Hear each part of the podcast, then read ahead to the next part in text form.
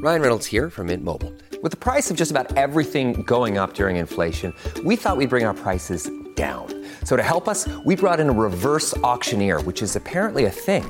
Mint Mobile Unlimited Premium Wireless. How to get thirty, thirty, how to get thirty, how to get twenty, twenty, twenty, how to get twenty, twenty, how to get fifteen, fifteen, fifteen, fifteen, just fifteen bucks a month? Sold! Give it a try at mintmobile.com slash switch.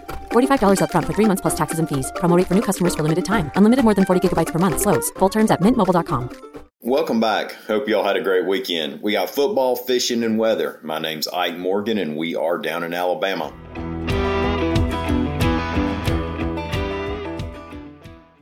Last week ended with the news that Alabama and U S C would not be opening the twenty twenty college football season in Dallas after all.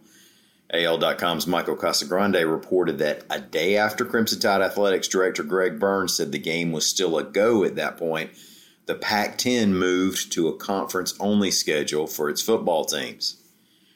covid nineteen continues to come with a cost. The University of Alabama was going to be paid six million dollars to play in that game. The Pac twelve and the Big Ten have both decided to limit their football schedules to conference games only. So will we hear the same thing from the S E C soon? Well, Sports Illustrated has reported that the S E C's athletics directors are meeting today in person in Birmingham to talk about what they might do with scheduling this season. Now, that report from S I said that meeting has been scheduled and that it was to get feedback from the schools on this fall's scheduling. Now, if any news breaks today or anytime, you can find it on A L dot com slash sports. We have a new pending Alabama state record blue marlin, reports A L dot com's Frank Sargent. Ginger Myers recently caught the big fish on her family's boat, the Florida Lee, out of Grand Isle, Louisiana, while competing in the Mongo Offshore Challenge. Folks, her blue marlin weighed eight hundred fifty-one point nine pounds. And not only that, but the team aboard the Florida Lee said they released six other blue marlin on their trip, including another six hundred pounder and a big yellowfin tuna. That's six other blue marlin. Anglers never lie, we know that. But that's a solid couple days on the water. Like I said, the big one is a pending Alabama state record, and it's also a pending record for the largest blue marlin caught out of the Gulf of Mexico by a woman. Well, it's Monday, and on Mondays, we like to look ahead to the week in weather in Alabama. We have weather reporter Lee Morgan with us to talk to us about what's going to happen out there. What's going on, Lee? It's July, so surprise, surprise. It's going to be hot. It's going to be one of the hottest weeks of the year so far. And I was just looking at temperatures we've had so far this year. And, you know, the of the city, I didn't look at every city, but of the cities I looked at, the hottest place with the hottest temperature so far this year is Muscle Shoals, believe it or not. It's the hottest place in Alabama. Of the ones I looked at, right. I'm sure it was hotter. Right. But um, ninety-six Muscle Shoals hit um, so far this year. Other places like Birmingham, ninety-four, Montgomery, ninety-five, Mobile, ninety-five.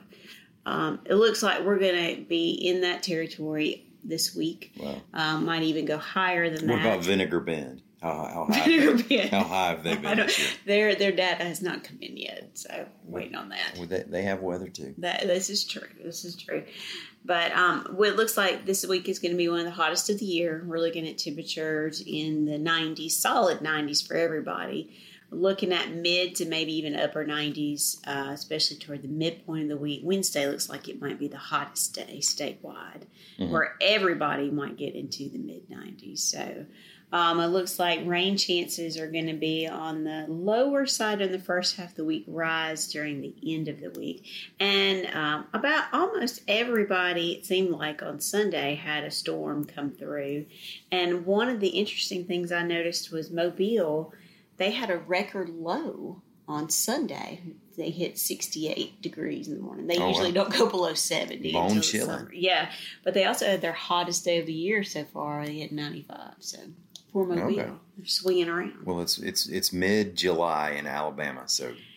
And according to NOAA, typically Alabama is going to have its hottest weather of the year anywhere from mid-July through mid-August, which is no surprise to anybody that's here. But um, so we're in that stretch. So it looks like it's going to live up to its billing at least this week.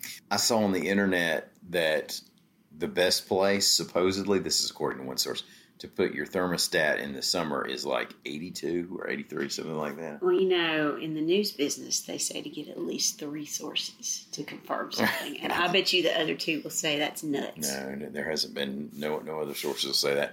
Okay. All right. Well, thanks, Lee. I really, really appreciate it. It's going to be really hot in July. So yeah. You, Sorry, everybody. I'm going to pay you well for that. Oh, thanks. Thanks. All right. And thanks, everybody, for listening. We'll be back here again tomorrow. Until then, stop by and see us anytime you want to on the internet at A L dot com.